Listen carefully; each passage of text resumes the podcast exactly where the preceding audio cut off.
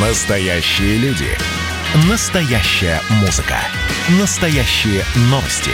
Радио «Комсомольская правда». Радио про настоящее. 97,2 FM. эм.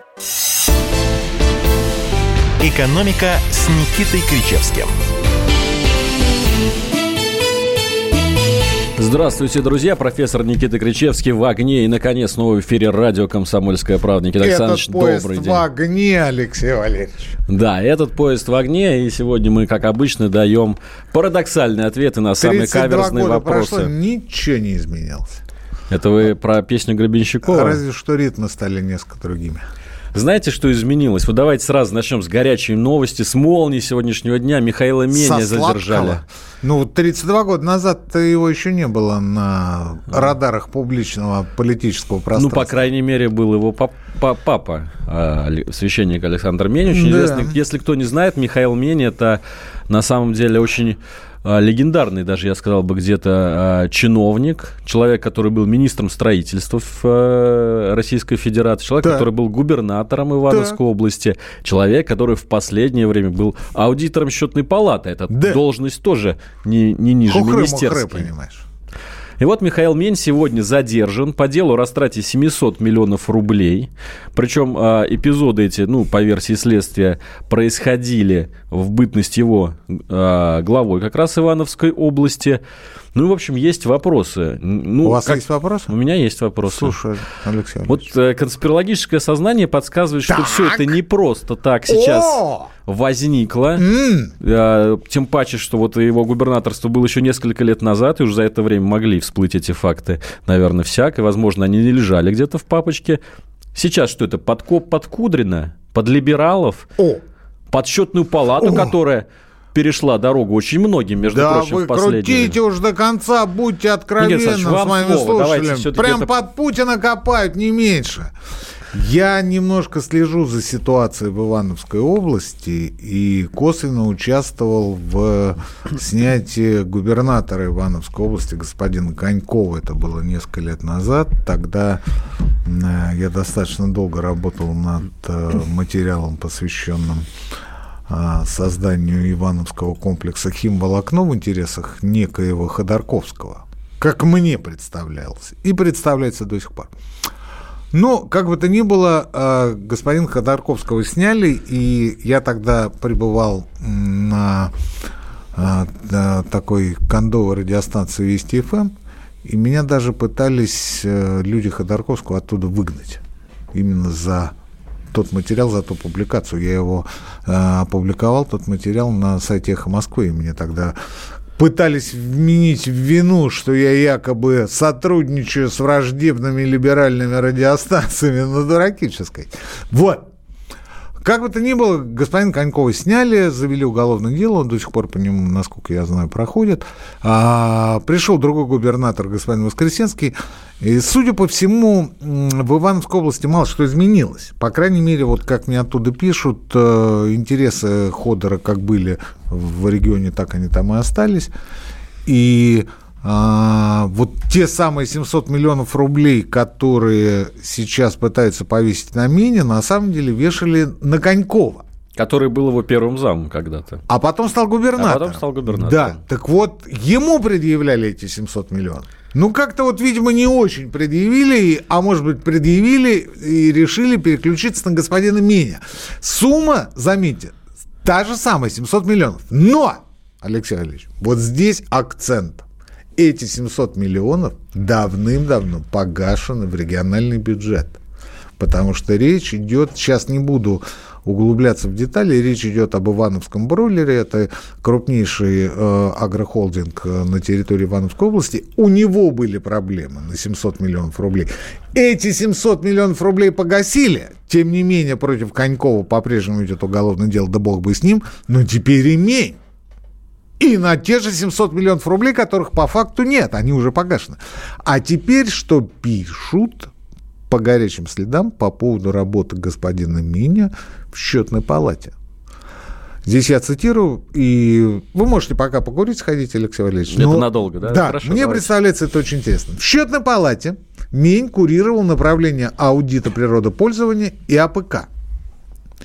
Его последним громким делом стало вскрытие хаоса в лесном комплексе с незаконной рубкой в Сибири и на Дальнем Востоке. В докладе счетной палаты, который был подготовлен департаментом МИНИ и опубликован в прошлом году, говорилось о том, что у государства де-факто нет сведений о 85% лесных ресурсов в стране. 85% это департамент МИНИ. Лесной фонд общей площадью почти миллиард гектар находится в серой зоне, есть он или нет, неизвестно. Данные безнадежно устарели, что дают простор для незаконного экспорта. Счетная палата предлагала провести инвентаризацию всего лесного фонда, что могло бы вскрыть истинные масштабы незаконных рубок. Рубок, которые только по имеющимся данным приносят ущерб на 11-12 миллиардов рублей в год. Не миллион, миллиард. В 2020 году департамент Мини заявил о махинациях с запасами нефти и газа, выяснив, что сырьевые компании ставят на государственный баланс месторождений, ресурсы которых впоследствии не подтверждаются. Наконец, последнее по мусорной мафии. Осенью 2020-го Мини заявил о провале мусорной реформы, о том, что в России до сих пор перерабатывается только 7% отходов, а свыше 90% отправляется на полигоны и свалки. Очень интересно. И, кстати, я могу подтвердить по, по роду своей деятельности. Я вот сталкивался с отчетами Мени по, счет, по всем этим делам, которые вы говорили. Вот последний вот по мусорной реформе. Кстати, то, о чем мы говорили на прошлой передаче. Помните, что мусорная сфера одна из самых криминализованных в России. Этот отчет Мени вызвал очень острую реакцию во многих кругах, в том числе... А теперь у меня к вам встречный вопрос, как ведущему этой программы. Откуда прилетело? К меню? Да. От лесников, от газовиков или, или от... от мусорщиков? Это, знаете, это вот задача для, наверное, Артура Конан Дойля, да, который, или для Агаты Кристи, у которой всегда в детективах было слишком много подозреваемых, чтобы дать простой ответ на ваш вопрос. Больше всего мне сейчас Скорее всего, нравится... был Дворецкий. Да, повар. Больше всего мне сейчас нравится э, комментарий по горячим следам записных охранители, которые говорят, э, следствие разберется, если человек такого уровня привлекается к ответственности, значит доказательств собрано предостаточно. Но вот у меня вопрос, господа хорошие. То, что доказательств можно пришить сколько угодно, ни для кого в России никогда не было никаким секретом. Россия – страна законов. Поправка законов, принятых в интересах правящего меньшинства – то есть тех социальных страт, которые находятся в настоящее время у власти и при власти. И неважно, как они называются. Это могут быть бояре, дружинники, а, княжеское окружение, это могут быть пропрезидентские олигархи, это могут быть кто угодно. Это в любом случае люди, которые на слуху, но которые сегодня пока остаются в тени. Это та самая мафия, истинная, настоящая мафия, которая сегодня управляет Российской Федерацией. Ни много, ни мало. Я это заявляю ответственно, потому что вы посмотрите, что происходит. Неинтересно заниматься мусорной реформой. Она проваливается, меняют одного чиновника за другим. Лесной фонд вывозятся на протяжении уже многих десятилетий. Хоть бы хны. Ну хорошо, следующий год последний, когда осуществляется беспрепятственный вывоз. Но внутри-то бардак. Мы даже не знаем точных данных по тому, сколько вывозится и сколько вообще у нас лесов. Я уже не говорю про нефтяников, про газовиков. Кстати, не забудем, что у нас только что сменился министр природных ресурсов, то есть там... В очередной деле, раз В очередной раз. Заваруха да. там очень серьезно, и именно да. вот на этой поляне. Да. Экология. И, и здесь Дерево. вдруг не кстати выскакивает господин Минь. Где он там губернаторствовал? В Ивановском. А что там? А там ну, Коньков. Доставайте папочку, да. Там называется. Коньков, на нем 700 миллионов рублей. А, а может быть это Минь, а не Коньков? И тут Минь просто открывает широко глаза и говорит, стоп. Стоп, дело же закрыто, деньги давно-давно вернули. Это было не при мне, а при Конькове. Вы знаете, меня поразил сегодня просто до глубины души комментарий самого Меня, агентства Интерфакс, которое после того, как э, вот стала известна эта новость, э, Совет Федерации лишил его неприкосновенности, да. и, собственно, оттуда все да. узнали, что к да. Меню есть претензии. Интерфакс э, звонит Михаилу Меню, он говорит, что это за ерунда, я в первый раз слышу, я не в курсе, в чем дело, сейчас буду выяснять. То, представляете, у человека уровня Меню, у которого связи есть везде. Дело не в связи. Абсолют, это совершенно, абсолютно... Леша, это совершенно не обязательно нужно а, ставить в известность, э, будь то Мини, будь то Кудрина, Но будь мы то помним, кого как бы банкиры успевали уехать за границу. Это пере- деньги, Алексей Валерьевич. Это деньги и большие деньги. В абсолютной Это крыша. секретности готовилась Это крыша. наезд мы с вами, на Михаила мы с Мини вами счетную можем, палату. Мы с вами можем пойти по стопам Миня, как к себе домой, как за здрасте. Мы даже знать не будем о том, что именно в эти Ну, где мы, в эти- Никита Александрович, при всем... в эти минуты... Ну, так с нас и спрос поменьше. Михаил Мень это человек... В 17.13, Алексей Валерьевич, именно в это время кто-то, возможно, шьет против нас уголовное дело и нарывает доказательства. В том числе, например, опрашивая бывшего губернатора Конькова. А почему нет? А почему нет? Давайте Мы же, с вами, мы же с вами говорили в, в той программе, я вам говорил про рыбош- рыбопромышленника из Мурманска, не будем а, вспоминать детально подробно. А, его в этот день, когда он якобы встречался и давал указания, просто не было в Москве. И люди извинились. И люди сказали, мы были неправы. Простите нас, ради бога. И все равно 9 лет строго. А можно короткий вопрос? Кудрину стоит напрячься вот из-за этой новости сегодня? Я понятия не имею. Я понятия не имею, потому что Кудрин птица несколько другого полета по сравнению с Минем.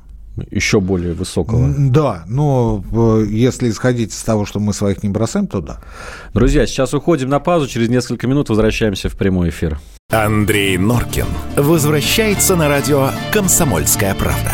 Каждый вторник с 6 до 8 вечера он будет подводить итоги дня и, конечно, общаться со слушателями. Только Норкин может рассказать простыми словами о самом сложном. Слушайте по вторникам в 6 вечера по московскому времени. Недопустимо чиновникам разговаривать с людьми подобным образом. Недопустимо не обращать внимания на человеческие проблемы.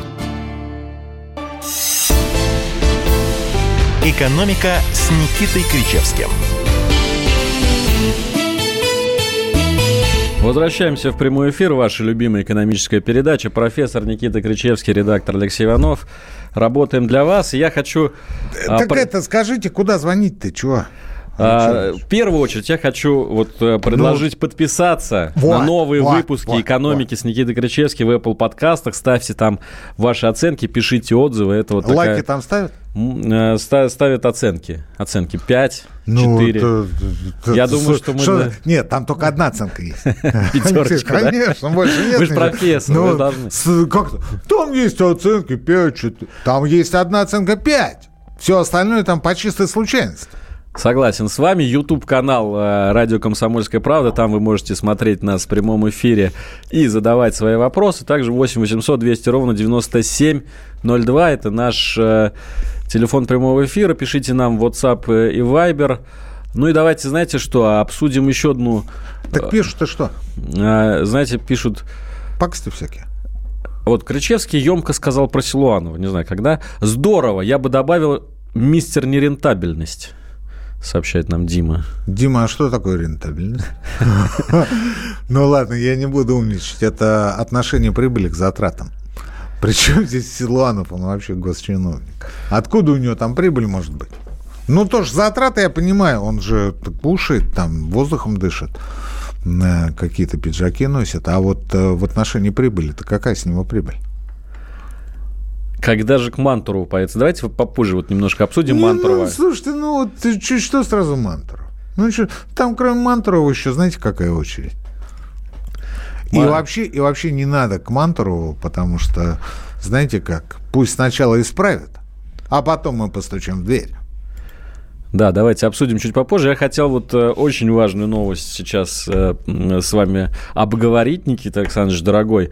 Михаил Мишустин, премьер-министр нашей страны, намерен выгонять чиновников с 1 января по 1 апреля. В общем, объявляется такая Бессердечный какой А- очеред- премьер у нас попался, я считаю. У нас вот только год за, за- закончится вот этот ужасный, страшный, да, и вот новая напасть, у нас, между прочим, очень много чиновников, собственно, что и послужило причиной тому, что э, начинается очередная реформа административного аппарата. В общем, смотрите, что э, предлагает э, глава правительства. С Да первого... уже все знают, вы, вы спросить-то что хотели?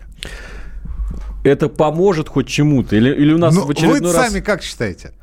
Я считаю, что да. Вот я ну, Мишустину тогда верю. следующий вопрос. Тогда следующий Нет, нет, вопрос. нет, Игорь Не, Александрович, ну ну, что такое? Ну, я, да я же присоединился, присоседился. Ну, то, что бессердечный пример, это я уже тоже сказал. Что еще, что еще вы от меня хотите? Я вот не понимаю, слушайте, вот у нас, ну ладно, шутки шутками, а э, вот э, есть такое ведомство у нас Роспечать. Это что? Или, например, ведомство Россвязь. А это что?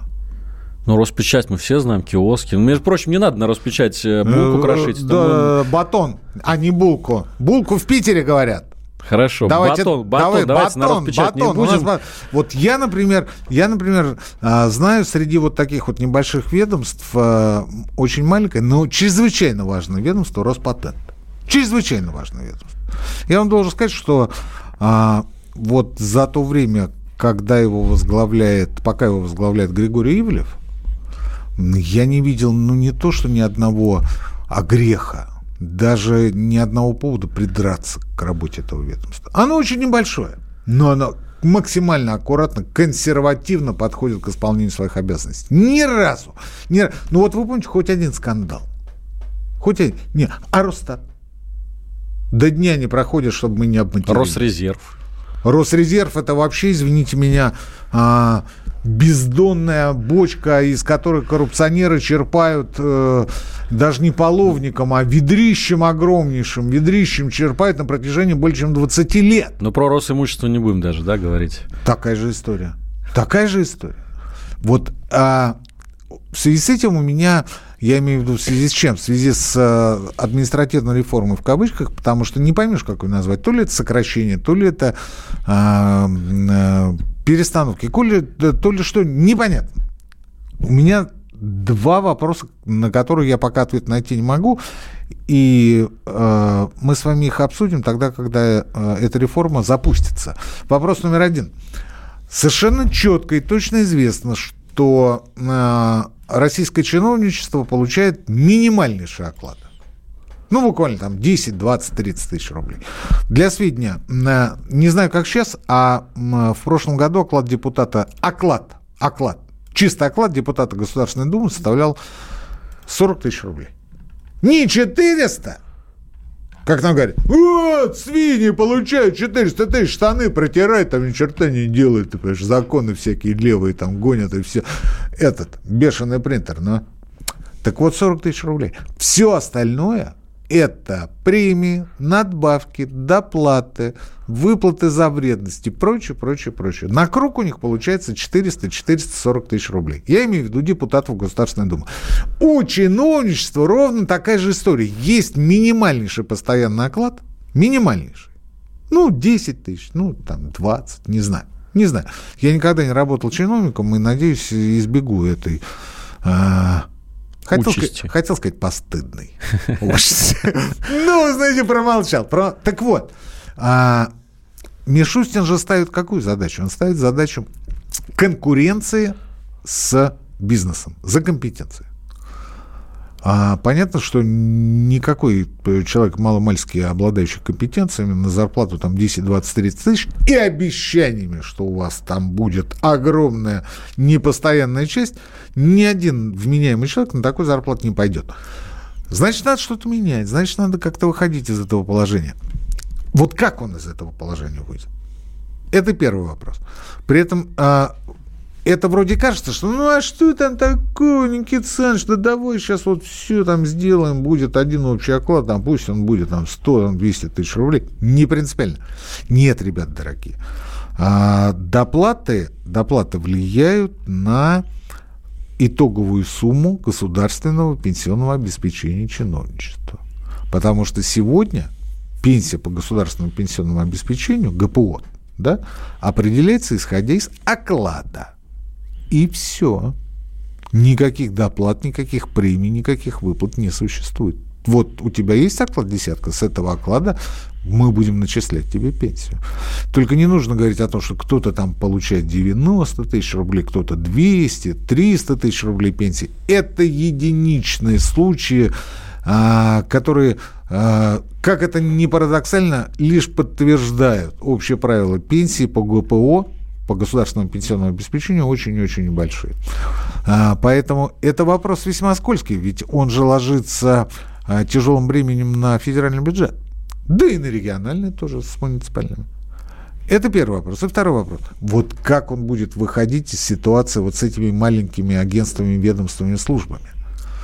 Потому что ведь там же помимо а, этих служб поставлена задача акционировать в ГУПы. То есть сделать из Роспечати в ГУП не получится. Значит, это будет акционерное общество. А акционерное общество, а, конечно, должна нести определенную социальную нагрузку и ответственность. Ну, например, за а, распространение печатной периодической продукции, либо же а, какой-то детской литературы, ну, самых простеньких полиграфических вещей, без которых обычный человек не обходится. Поэтому существуют киоски, поэтому они поддерживаются государством. А если это будет акционерное общество, значит, оно будет убыточным. Оно будет убыточным, и люди будут говорить, а что это вы поддерживаете эти несчастные киоски? Давайте их отдадим кому? Папиросникам. Папиросники чувствуют себя достаточно вольготно. Цветочникам? Ну, это тоже, знаете ли, пировое решение. То есть это вопросы. Это, и они касаются не только Роспечати, будь она неладной, дай бог ей долгих лет жизни, а это касается многих ведомств. Многих ведомств. И вот это проблема. Проблема очень серьезная. Ну, посмотрим, посмотрим. Пока же, пока же, э, вы знаете, я вам так скажу, я вам так скажу. Мне на выходных сказали, что за Михаила Мишустина активно топят, э, перемежая свои восхвалительные, восхитительные спичи э, просьбами от, откликнуться спонсоров, некто Соловьев. Вот дня не проходит, чтобы он не облизал господина Мишустина. При этом, если бы он это делал как-то обоснованно, что ли, аргументированно, понимаете, вот как мы вот сегодня, когда мы говорим, что ну, ну да, это безусловно нужно и важно, потому что чиновников больше, чем в Советском Союзе, это все понятно. Но у нас вопросы. И мы, например, пока не готовы говорить, да, это отлично, да, это шикарно, потому что мы не знаем, во что это выльется то, что решение будет найдено, у меня никаких сомнений нет. Но каким оно будет, это решение? Слушайте, я не могу понять одного. Почему чиновников так ненавидят? Вот у нас в чате даже это происходит. Выгонять чиновников на мороз на две, на две минутки, только дав им сигаретку, да? Ну, я, я, вы же видели обычного чиновника. Это замученный жизнью человек. приведу пример из работы одного одного из крупнейших, давайте так скажем, государственного банка по поводу цифровизации, по поводу а, интеллектуального департамента, и вы поймете, что а, обижаться есть на что. И еще как. Друзья, я пока вам напомню, что вы можете подписаться на Apple Podcast, передача «Экономика» с Никитой Кричевским. Ставьте там наши э, оценки. Никита Александрович ждет от вас пятерок. Нет, нет, нет. Там только одна оценка пятерка. А еще вы должны подписаться на телеграм-канал Антискрепа. Уходим на новости. Экономика. Когда градус эмоций в мире стремится к своему историческому максимуму. Когда каждый день это война и мир в одном флаконе. Когда одной искры достаточно для пожара планетарного масштаба. В такое время нельзя оставаться спокойными и равнодушными. 23 ноября на радио «Комсомольская правда» стартует сезон высокого напряжения. Новости со скоростью телеграм-каналов. Эмоции на грани дозволенного. Гости с Олимпа и со дна. Только высокое напряжение спасет мир. Разряд. Экономика с Никитой Кричевским.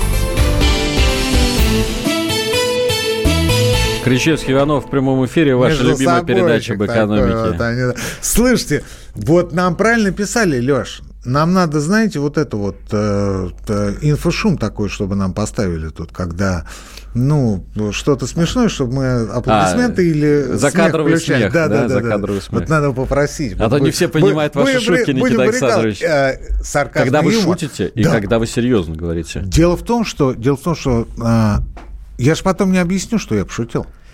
Понимаете, когда нас будут выгонять, Иванов? Это хорошо, если выгонять, точнее. Никита В Александрович. хорошем А вот смысле. если как к меню? А если закрывать, добавил Кричевский, тогда чего? А тут вот на- нажал кнопочку Друзья, пока хи-хи. можно, пока, ус- пока успеваетесь, обязательно подпишитесь на наш Apple подкаст «Экономика с Никитой Кричевским». Ставьте там пятерочку Никите Александровичу. Других там нет оценок, они там случайно, если найдете. Смотрите YouTube-канал «Радио Комсомольская правда» и пишите нам в чат по номеру плюс семь девятьсот шестьдесят семь двести ровно девяносто семь ноль два. Мы И, конечно, подписывайтесь. на телеграм-канал «Анти» что? Антискреп, Алексей. Без что? «Антискрепа». Что это было лишнее? Это явно было. Так Итак, вот, так да, вот. давайте- так давайте вот, продолжим, да. Так вот, так вот, так вот, так вот.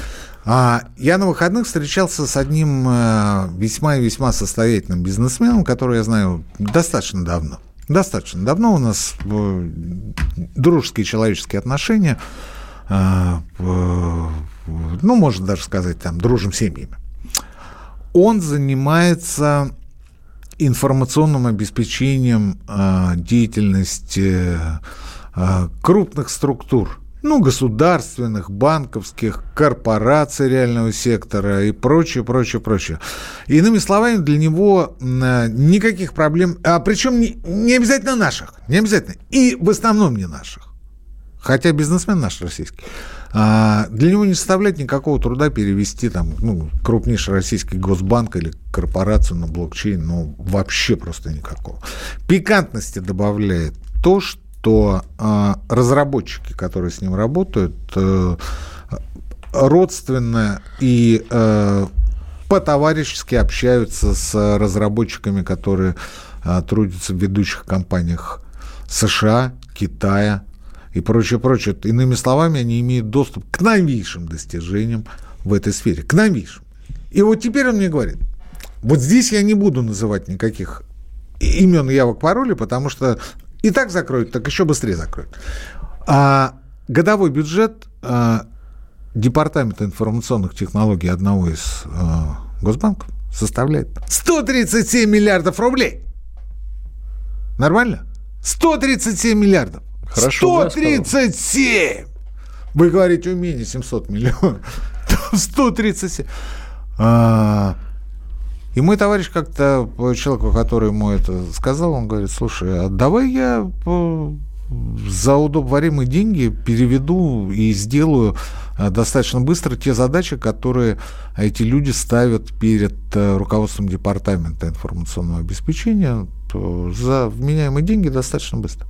На что ему было сказано, дорогой ты мой человек, если ты переведешь, бюджет урежут со 137 миллиардов до 20, и тут же начальство поймет всю никчемность тех, кто сегодня этот департамент возглавляет.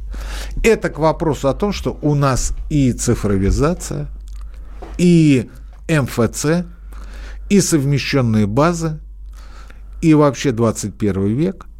А на деле получается так, что вот у тебя есть бюджет, и ты делаешь все, чтобы этот бюджет остался под тобой. Вот ровно по такой же схеме живет и наше российское чиновничество. Да не только российское, оно во всем мире так живет. Получится ли у Мишустина сломать хребет этой практики? Я не знаю. Знаете, я все-таки Но Мишустин знает. О каком банке я говорю? Я хочу заступиться все-таки за чиновников. Все мы знаем, что такое средний российский чиновник. Это замученный жизнью человек, такой же один из нас, который живет с вами в соседнем подъезде, может быть, в соседней квартире, получает 50 тысяч рублей от силы. Это на круг. А оклад у него 1010-15. Тысяч 10-15. Ну, Ну, понятно. 20 дело. Ну, какая разница? Хорошо, пускай... Большая, потому что пенсионное обеспечение считается по окладу. Мы недавно, помните, как с вами защищали военных, да, от Силуанова, который там хотел у них от- откусить 20%, Ну кажется, и довольствия. И чем кончилось? А Чем кончилось? вот кончилось тем, что военных отстояли. Да.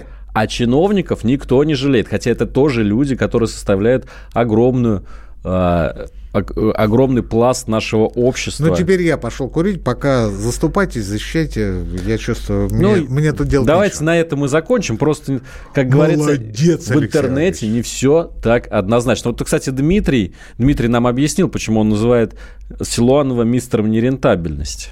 Он говорит, а, ну, в общем, хотели попросить долю от федерального центра для софинансирования высокоскоростной магистрали Челябинск-Екатеринбург 208 километров между городами сделать, э, значит, скоростную железную дорогу. Так Силуанов сказал, что делать железную дорогу между Челябинском и Йобургом нерентабельно.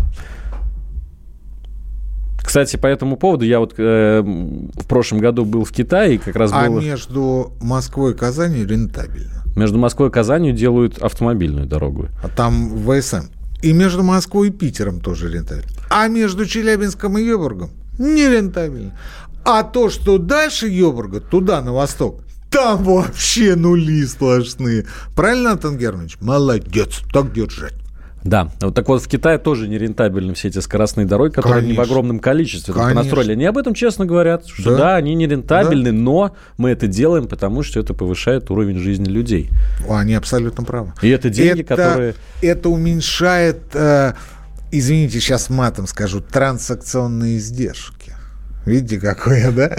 Нормально. Тут вот мой кум Слава Иноземцев в конце той недели вышел с публикацией о том, что...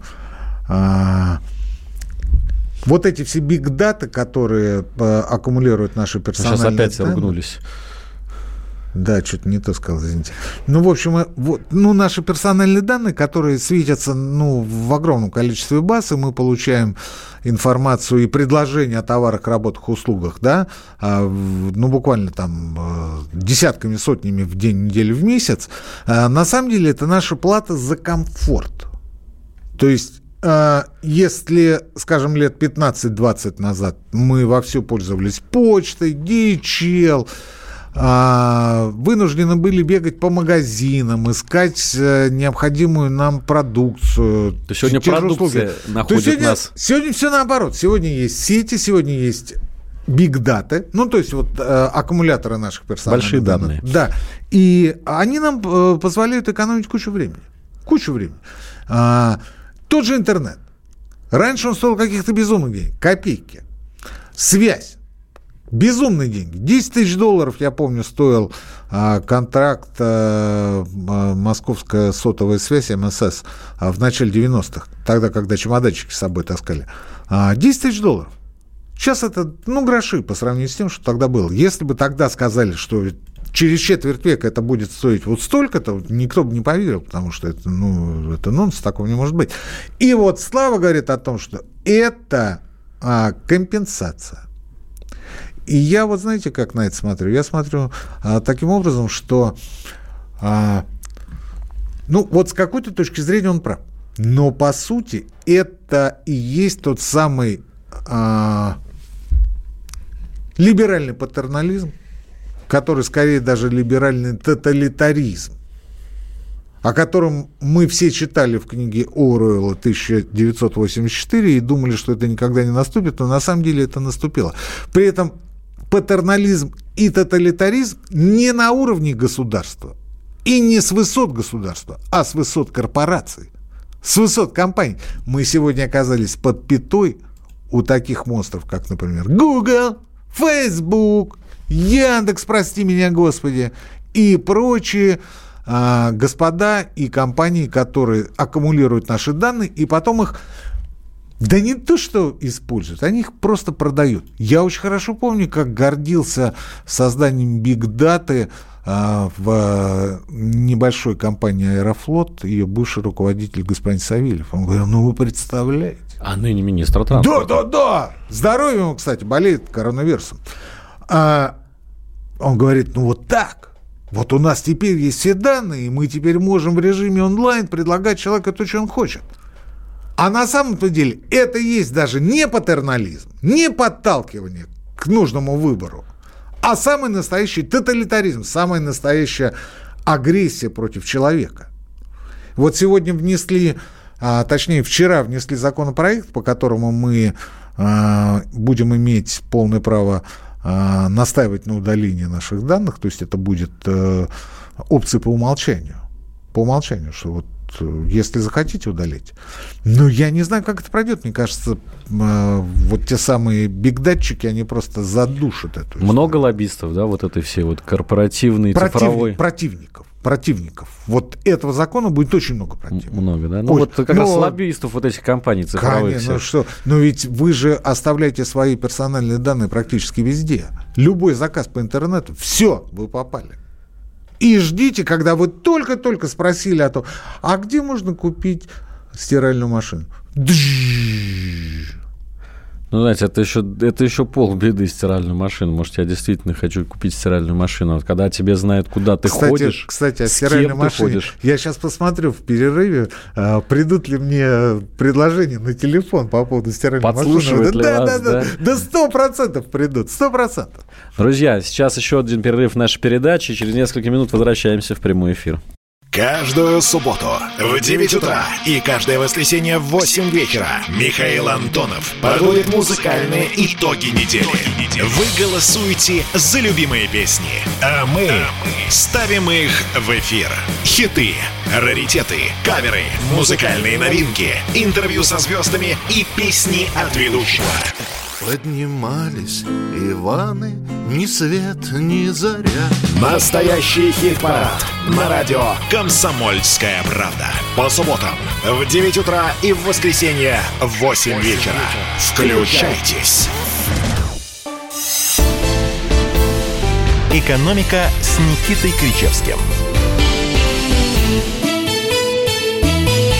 Ну и всем привет. Снова Кричевский Иванов в прямом эфире радио «Комсомольская правда». Плюс семь девятьсот шестьдесят семь двести ровно девяносто семь ноль два. Последний на сегодня шанс. Телеграм-канал Антискрепа, не забывайте. Подкасты Apple. Подкасты Apple, «Экономика с Никитой пятерочка, Кричевским», да. Пятерочка, да. В общем, принимаем еще вопрос от вас. У нас остается давайте, минут не, давайте не 12. будем принимать вопросы. Пусть, э, пусть э, задают те, кто сходил на подкаст Apple, поставил нам 5. Ну, вот, вот, наверное, вот, только, вот только этих парней Слушайте, мы смешно. будем принимать. И- Иванову Кричевскому, почему замалчиваете ситуацию по продаже Массандры? Понимаете, какая претензия к нам прилетела? Не, не так. Вы представляете, что людей волнует? Да. Вы представляете? Ну, продают. А что нужно с ней делать? И Что, на- что вы хотите, что- чтобы мы сказали? Это, это хорошо или плохо? Это а, верно, неверно? Это плюс или минус? Это, наверное, подводный камень какой-то, очевидно, да? Может, надо не только Массандру продать, а еще и там Кассандру, я не знаю, кого-то еще. Да. Ну, ну, государства у нас слишком много активов. Вот я считаю, что э, почему бы и нет. Другой вопрос, кто ее купит. Если бы это были, а, например, представители западного винодельческого бизнеса, это был бы один разговор, но Крым под санкциями. Так, ну ладно, давайте э, к более насущным темам. Э, А это что, не насущная тема? Наши любимые, давайте про доллар. А, да. Никита Александрович, про всё, доллар. всё. Ну, А общем- про Йобург, про Йобург. Вы, А, про- про- Йобург. ну, давайте про Вот. Я читал книжку э, давайте Алексея, предысторию Алексея, Иванова, да. Алексея Иvanова читал. Ну, это мой тезка, да, это полный тезка. пол- Полный полный, тезка. да. Вот имя, фамилия. Она называлась Йобург. И нам почему-то сейчас предъявляют претензии. Да, Алексей Валерьевич, э, значит, зачитываю из нашего Давайте. чата. Можно не называть мой город Йобургом, так его только приезжие называют, например, Тюмены.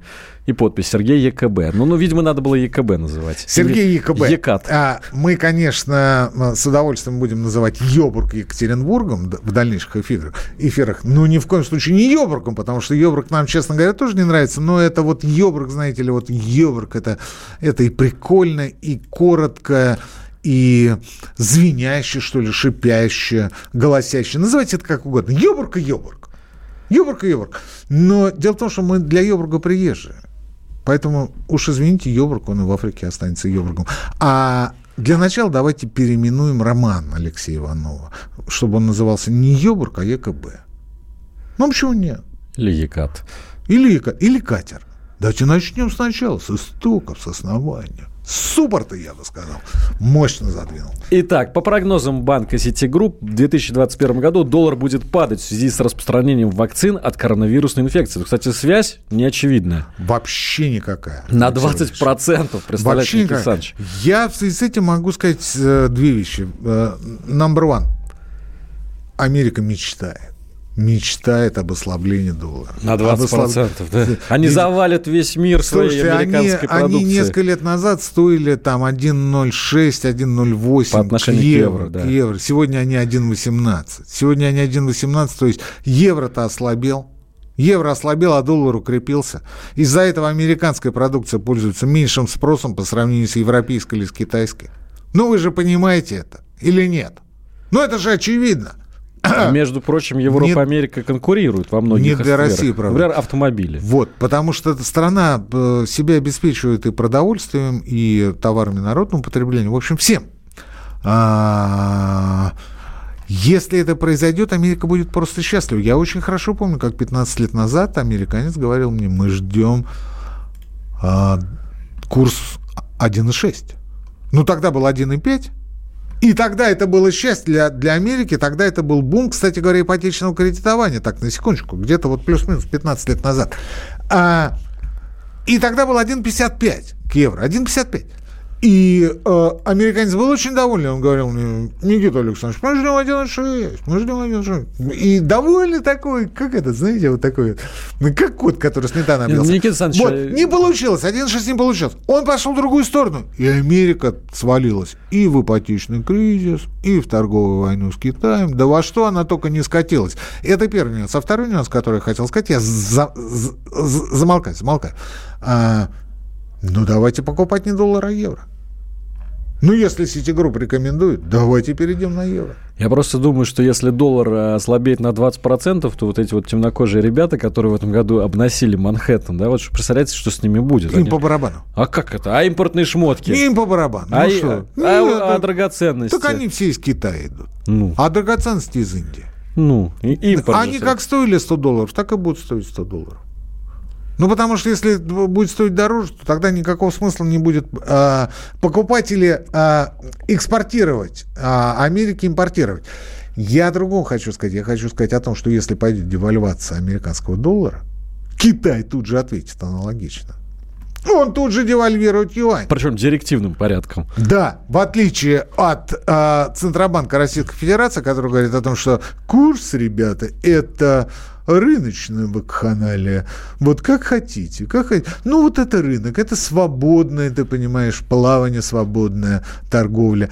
А, здесь в скобках спекуляция валютой. Вот спекуляция, вот это интересно там нескольким тысячам людей, и ради них а, гонится под откос вся экономика нашей страны. Про доллар надоело, простым людям это неинтересно, говорят нам в чате. И следующее сообщение просто прекрасное, что людям интересно. Когда в России будут разведены политическая и финансовая столицы? Ведь все крупные страны также. Вот вот что людям интересно. Когда мы финансовую столицу перенесем Кто, это, в, кто свистит? не- в ЕКБ? В ЕКБ? Да. хоть сейчас. Да, вот я двумя руками. Да хоть сейчас. Да хоть сейчас. А, вот, мне кажется, более актуальной темы для Российской Федерации, экономика которой реально летит под откос, сегодня просто нет. Слушайте, ну давайте не будем пугать людей вот э, сейчас Хорошо, под, под скажите, занавес мне, нашей скажите передачи. мне, что мы производим, кроме сырья? Кругляк. Это сырье. Атомные электростанции. Согласен. Уел, уел. Космические... эти, Да, а, да. Песни Дмитрия Рогозина. Песни Дмитрия Рогозина мы э, умеем производить. И хохломой, хохломой разрисовывать. Это тоже Дмитрий Рогозин. Да, друзья, давайте еще почитаем вопросы из нашего чата. Что у нас тут э, люди пишут? Предлагают Челябинск переименовать в Челик. А, вы хотели по поводу лекарств что-то сказать, Алексей Валерьевич? А, да, давайте про лекарства. Ну, А то я смотрю, у вас остается- хихоньки да хахоньки начались. Вы- остается- Такое ощущение, что вы тянете время, потому что нечего сказать. Нет, нет, нет, не- у нас, у нас всегда есть что Минута, у сказать. вас Минута. целая минута, давайте. Никита Александрович, сегодня Так. Владимир Путин сказал, что касается ажиотажного спроса на лекарства, Вот. то не надо перекладывать всю вину на людей. Вина лежит на фармацевтической отрасли. Слушай, в какой-то веке кто-то сказал здравую мысль. В какой-то веке. Потому что сегодня а, госпожа Матвиенко сказала о том, что не надо нам тут гнать, ты понимаешь. Ну, это вольный пересказ. Что лекарств не хватает. На самом деле с лекарствами все хорошо. Только почему их нет?